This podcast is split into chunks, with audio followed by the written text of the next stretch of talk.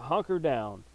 Impact Media's weekly drive into Sanford Stadium, right past the hedges and everything Georgia Bulldogs. I'm your host, Jeremy the Impact York.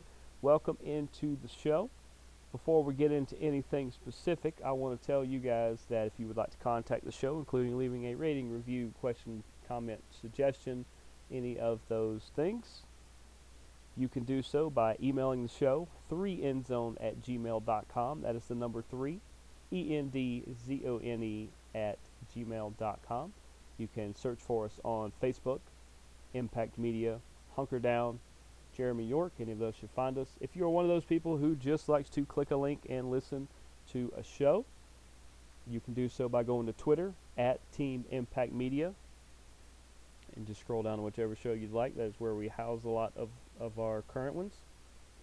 If you uh, would like to follow me for show links and more and all the random things I get into and uh, fun experiences and, and things that I seem that I or that I deem exciting or entertaining, you can do so by following me at the Impact 99 on Twitter, Triller, TikTok, and Instagram. And of course, anywhere you find a podcast, including Spotify, Podcast One, and the iTunes Store. So many fun ways to find us. We appreciate them all. We really do. Uh, of course, we're going to preview this week's matchup with Mississippi State and Georgia later on the show. But first, let's talk about that big win over Tennessee. Now, not that Georgia needed motivation, but the fact that the committee, playoff committee, got together and said that Georgia was the third best team in the country and Tennessee was the first. Yeah, we knew how this was going to go. We knew how this was going to go. Um, it started off kind of rocky. You know, UGA starts off and, and they fumble, and it's recovered by Tennessee near the 50. Uh, Tennessee adds a 47-yard field goal on the ensuing drive, making it three to nothing. Uh, there was a big pass to uh, Smith for 40 plus, and then Stetson Bennett scrambled in for the rush touchdown to make it seven to three. Uh, then there was, uh, you know, Tennessee would get a little bit of momentum, and then they'd punt, and then UGA would drop a pass on third down, and they'd punt. Um, by the way, one of those was down on the one yard line, and uh, it was about a 75 yard punt. That is crazy. It was almost a safety. It was deemed uh, to be down at the half yard line because of some, I, I don't know, weird fumble. Uh, but they punted at that point. Tennessee did. Uh, the very first play after that, after that particular uh, punt, short punt for Tennessee, was a Ladd McConkey 37-yard touchdown catch that made it 14 to three late in the first. And um, then we go into the second, where uh, Stetson Bennett was able to find Rosemy Jackson for the touchdown catch that made it 21 to three, and you could start to see the wheels come off for Tennessee. They weren't playing bad; they just seemed to have no answer for the UGA attack. Uh, Tennessee was able to add a 36-yard field goal that made it 21 6. Uh, at this point, they were just trying to make sure they kept points on the board. Uh, Tennessee had a really good drive going, and then they threw an interception. Hendon Hooker threw an interception on the one yard line that UGA was able to get. And then there was a 19 yard field goal right before halftime for Georgia, which made it 24 to 6 going into the half. Uh, Tennessee ends up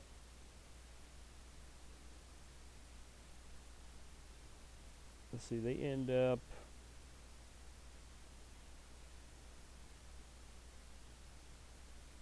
where is it? They end up they end up adding another field goal. Uh, or no, UGA added a field goal, the 37-yard field goal to make it 27 to six. with about a minute to go in the third. It, for the most part, it was just back and forth. Georgia wanted to use a lot of clock and try to get yardage, and uh, Tennessee was trying to pull out every stop they could to try to catch up. Uh, Hooker was just trying too hard to extend plays, and it, it was just it was not what his game was, and it was just not working. Uh, they did get a rush touchdown late from Jaylen Wright. It made it 27 to 13 with about four minutes to go, but at that point it was back basically over because uh, UGA recovered the onside kick, and they were just outplaying them, just straight up outplaying them. Uh, in fact, there was a sack to pretty much put an end to the last Tennessee drive, and then it was just keep the clock moving for UGA. And uh, th- the rain actually moved in towards the end, and I'm not going to blame that on the game because they pretty much played the whole way the all all the way through. But I jokingly said, but was half jokingly, half joking when I said that the second half of this game was played in an aquarium because there was that much rain falling that uh, it, at times it looked like they were uh, down there with the little plastic diver guy and the the eel and and all that. It's uh, just it it was raining quite a bit. We'll put it that way. It was raining quite a bit. There's a lot of storms been wreaking havoc on on the East Coast here lately, especially in the Southeast, and that was no different. But your overall score, your final score, was UGA 27, Tennessee 13. Tennessee goes to 8 and 1. UGA goes to 9 and 0. And spoiler alert, they are in different rankings. The ranking system for now is Georgia at the top. I think Ohio State 2, uh, Michigan 3, TCU 4, Tennessee would be the 5 right now, and Oregon the 6. I don't disagree with with um, any of those particular uh, rankings. I think they're they're going to slowly start weeding each other out because hey, Ohio State and Michigan have to play each other, so they're not going to say two and three, and neither one of them are good enough to pass UGA. So at some point, one of them will, will have to drop out. Um, Hendon Hooker finishes 23 for 33 for 195 and an interception. Pretty good to keep him off the scoreboard. Uh, Jaylen Wright had the lone touchdown and uh, 69 yards on the ground. Tillman and Hyatt had 60 plus yards receiving, but just uh, couldn't really get a whole lot going. There was a lot of fumbles and turnovers and, and sloppy play. You could blame the rain on some of it. I blame some of it on uh, just not executing when they needed to. Zero sacks, by the way, for Tennessee where actually there were six by UGA, where Brinson and Marshall and uh, Dumas Johnson and Carter all had one apiece, and Bullard had two on his own. Uh, McConkey ended up five catches, 94 yards, and the touchdown. McIntosh had two catches for 57 yards, including a 49 yarder. It was spe- spectacular. Uh, Smith had one catch for 52 yards. That was the big 40 plus I was talking about earlier. Uh, Brock Bowers, a, a, little on the quiet side, but Tennessee was keying in on him, so you kind of expected as much. Rush wise, McIntosh with 52, 46 for Edwards. Uh, Bennett had the long, the lone rushing touchdown, and he also finished 17 for 25 for 257 and two touchdowns pretty good day. It's uh, it's a pretty pretty good day there. Um, you know, comes down to things like third down efficiency, where Tennessee was two for 14, Georgia was seven for 12. Now I'll give it to them on fourth down because Georgia never went for it on fourth down, and Tennessee was three for five. That's 60%. That is not a bad number at all. Total yardage, 289 for Tennessee to 387 for Georgia. It just they, they beat them in all facets of the game, and didn't turn the ball over when when need be. You know, like just didn't turn the ball over at the inopportune times. Dominant win. You know, what does this do? What does this do for the SEC? Well, shakes it up even more. Even though we know UGA is at the top of the West, I mean of the East, they're six and zero oh in conference, where Tennessee is four and one, South Carolina three and three, Kentucky three and three. Um, the rest of them, thanks for coming. Um, what this does, you know, right now, Louisiana, LSU is five and one, and Ole Miss is four and one, and they lead the West. Alabama's at four and two after their loss to LSU. What a gutsy call that was, by the way. You don't know about that, Brian Kelly looks like a wizard because of the way the game that game played out. And uh, good for him because you got Mississippi State that's at three and three. There's four teams over there that could legitimately take that side where it's pretty much Tennessee or Georgia on the East, and Georgia Georgia may win. I mean, may lose one game the rest of this year, but it ain't going to be enough. It ain't going to be three, which is what they'd basically have to lose for Tennessee to be able to uh, pass them. They'd have, they'd probably have to lose two or three, and that's just not going to happen.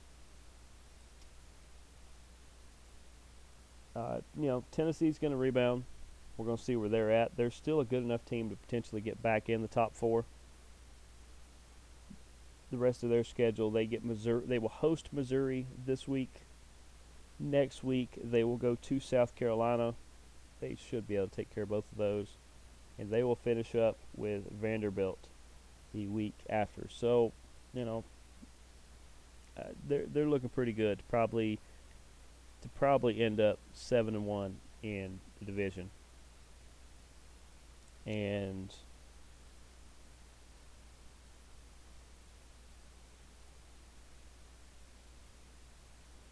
Uh, 11 and 1 overall. That's that's probably where they're looking. That's that's my guess. Which means UGA has got to win their last three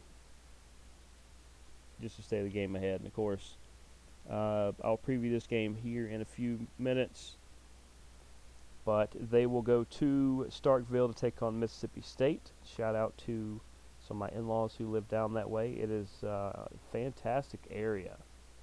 Um, feel bad that the dogs are going to come in and potentially bulldog on bulldog crime there. But uh, we'll talk about that in a minute. Then Georgia will go to Kentucky. The 24 ranked Kentucky. If Kentucky throws together a win this week, then they could be higher up for sure. That's going to be an interesting contest. I don't care about the point spread. It, it's going to be closer than it looks. Before finally hosting Georgia Tech at home on the 26th it should be fun. It should be a fun matchup. But for now, we are going to go to a short break where you will hear from our friends at betonline.net. And when we get back, we will preview Georgia versus Mississippi State right here on Hunker Down. Hi, this is Jeremy the Impact York from Strong Style, Board Check, and That Sports Show.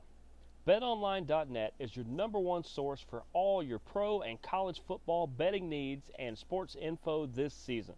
Find all the latest football league developments, game matchups, news, including this year's opening games. BetOnline is also your continued source for all your sports wagering information, including live betting, esports, and scores. BetOnline.net is the fastest and easiest way to check in on all your favorite sports and events including MLB, MMA, boxing, and golf.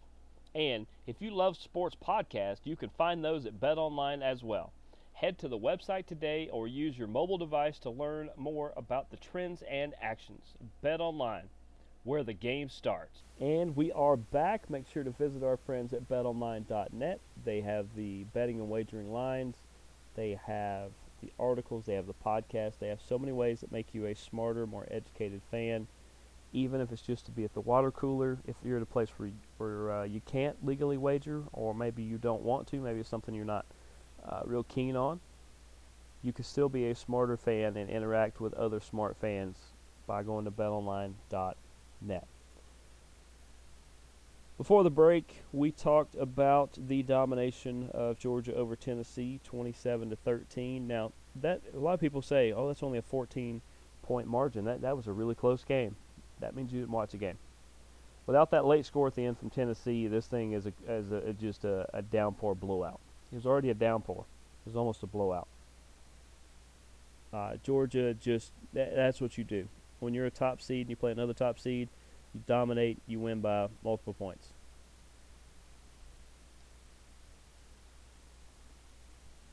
Uh, so now they will play against Mississippi State this weekend. That is a 7 p.m. ESPN start. They're going to be on the Big Four letter. Uh, down in Starkville, like I said, fun area. Uh, I have some in-laws down there. Shout out to them. And they are led by Will Rogers. What do we know about Will Rogers? Well, how about that he's thrown for almost 3,000 yards, 26 touchdowns, 5 interceptions. Yeah, he's having a good year. His number one target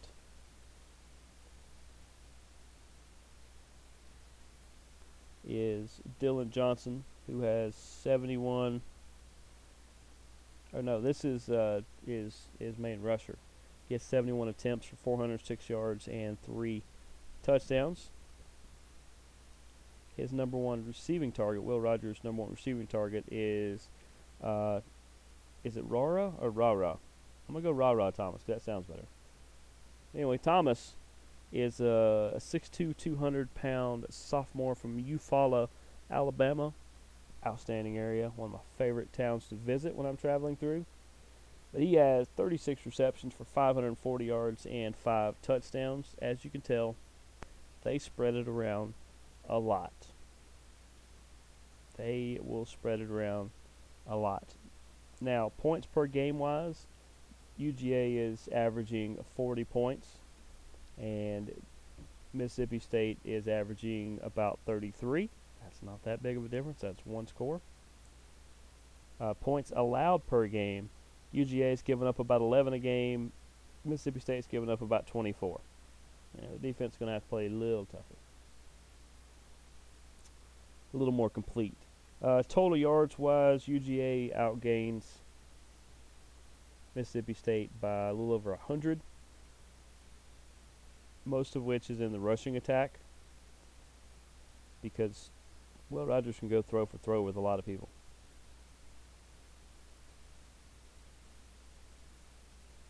I mean, Mississippi State does come in winning, you know, winners in three of their last five. Now they're going against a Georgia team that's not only undefeated but has won all five of its last matchups. Of course, for UGA, led by Stetson Bennett, who has 2,600 yards, 11 touchdowns, and three interceptions.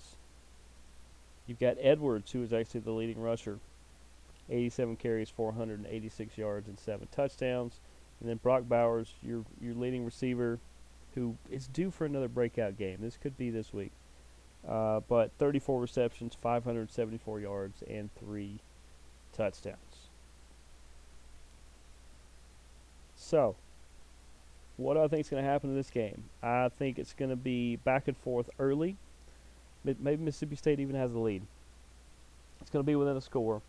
And then UGA in the third quarter is just going to take over and they're going to dominate the run when you're too busy paying attention to the run, he's going to find Brock Bowers or Washington or somebody or Ladd McConkey down the down the way.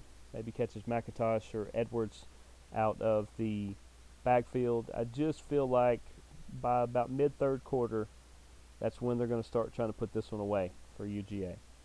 Uh, three keys to victory. Three keys to a UGA victory. Number one, dominate the run and play your game. Don't try to give in to a spot fest or going into a score for score because you're you're not really built for that. Remember, that's what I said about Tennessee. If you control the pace, you control the game. And that is what they're going to do here. Number one, they are going to control the pace and play UGA football. Number two,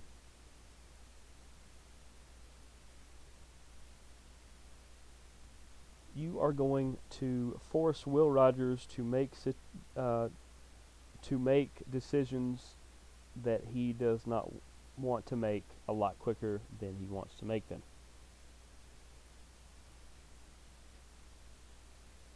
You want him you don't want him dancing and standing tall in the pocket. You want him flushed out. You want to run him into your other defenders and things like that. And I think if you are able to pressure him, which is my second key, then uh, this should be a lot easier. And try to you know try to make some some interceptions and fumbles fall your way. And then lastly, I'm going to keep saying this. UGA doesn't have as uh, that big of a problem on it, but no special teams mistakes, no special plays, anything like that. Uh, if it's your job to kick field goals, Podlesny, kick field goals. If it's your job to punt, if it's your job to, to hold, if it's your job to uh, cover on one of the kickoffs, then do so. But uh, no special teams mistakes. And I believe if they do those three things, you are going to get a UGA victory. So to recap, number three was no special teams mistakes. Number two, you're going to pressure Will Rogers and force him into making decisions earlier than he wants to make them, and maybe that means even walking into your other defenders. And number one, you are going to control the clock, control the pace, control the game through your run attack and just like I said, just controlling the ball. And if you do those things, I very much see a UGA victory in this one. And I guess tonight's going to be a short show. That's all I have. This game should be fantastic. It is 7 p.m. on ESPN. UGA is a minus 16 favorite. They might beat them, but that's that's a that's a roundabout number. Uh, if it were any higher, I would say take the under. Uh, it's it might be right at 14, 15, 16, 17, somewhere in there. I, would think so. Uh, should be good. Can't wait to see what happens through the game. I should be back from the Georgia State game in time to see see that one. And uh, that's going to do it for us this week. Shout out to all you amazing people who allow us to come on each and every week and talk about the Georgia Bulldogs, the number one ranked in the nation, Georgia Bulldogs. But I'm your host, Jeremy the Impact York. This has been Hunker Down. We will see you guys next week. Go Dogs.